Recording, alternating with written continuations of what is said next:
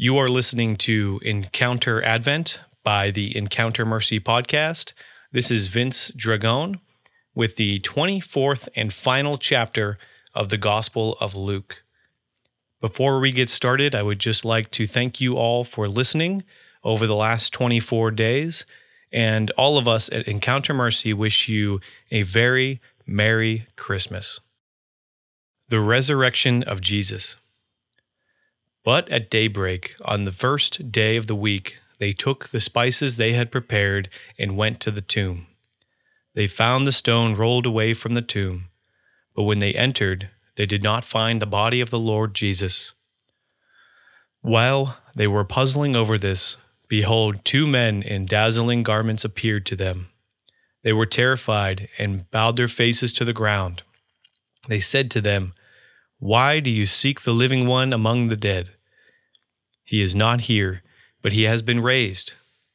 Remember what he said to you while he was still in Galilee that the Son of Man must be handed over to sinners and be crucified and rise on the third day.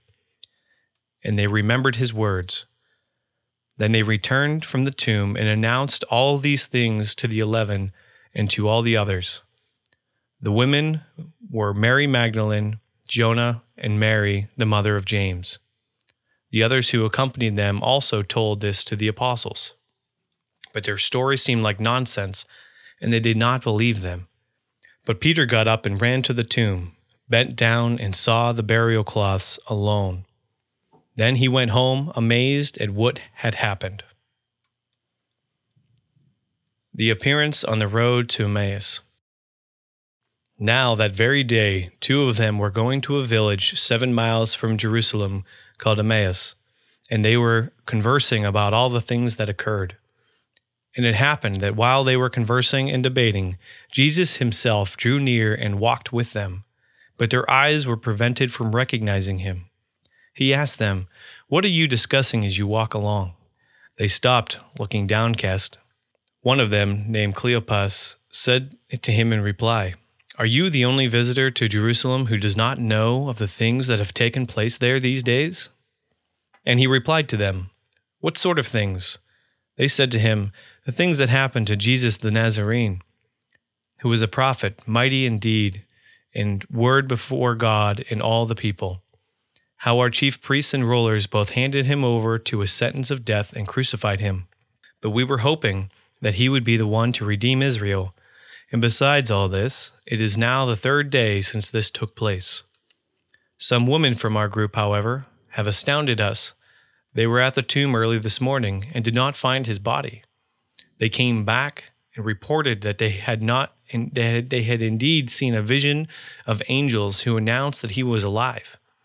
Then some of those with us went to the tomb and found things just as the women had described, but they did not see.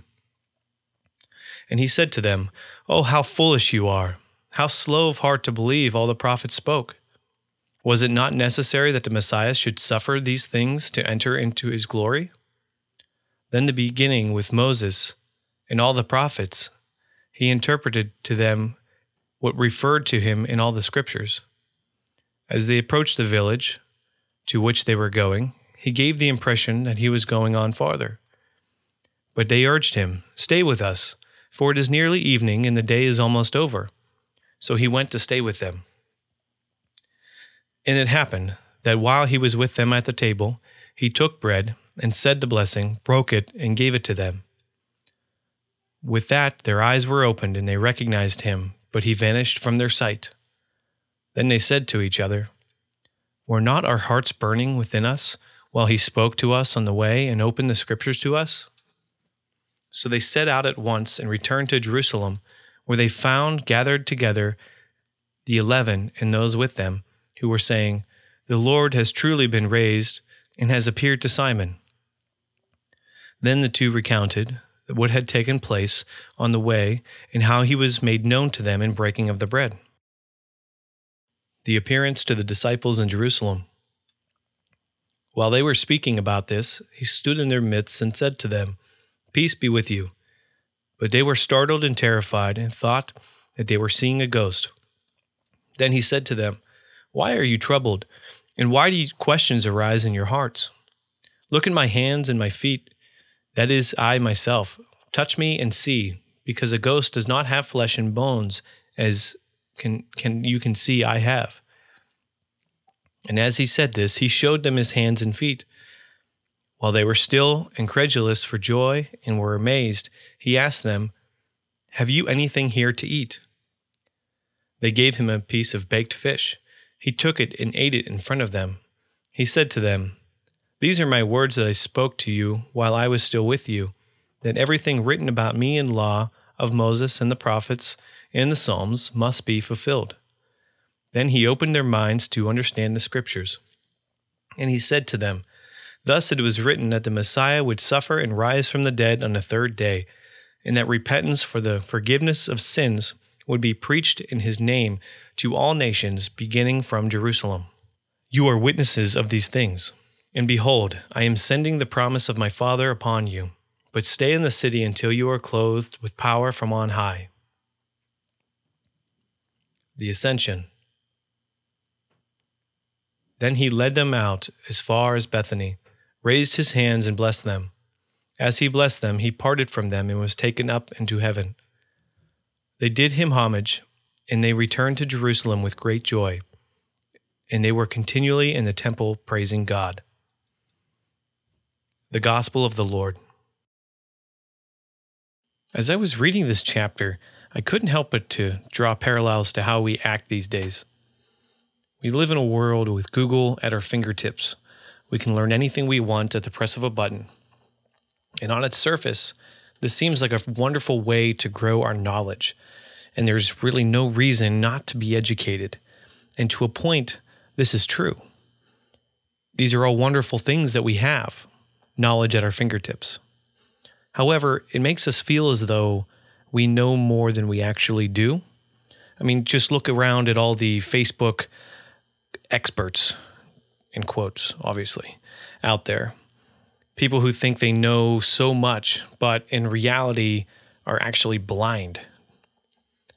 Jesus' disciples were able to contemplate things that they saw, and while originally they had their doubts, they came to believe that Jesus had risen because they remembered how he used to talk with them. If this happened in the 21st century, how many would have not believed since science explains that people cannot rise from the dead? There is no reason to contemplate things anymore because Siri can tell us. Conversations that were once built upon wonder and contemplation are, are now gone. Faith begins where knowing ends. In the world we live in today, falsely lets people believe that we already know everything. If Jesus came back today, would we believe? I'd like to thank all of you for listening to the Gospel of Luke by the Encounter Mercy podcast over the last 24 days. Encounter Advent was a wonderful idea of Father Andy Boyd. And if it wasn't for all of the guys in the podcast, we would not have been able to make this possible.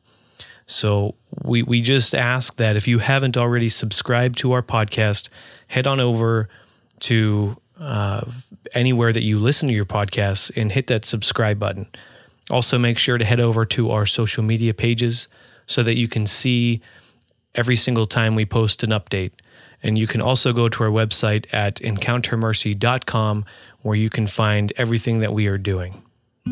So we wish you a Merry Christmas, and we'll have one more episode for you tomorrow on Christmas Day.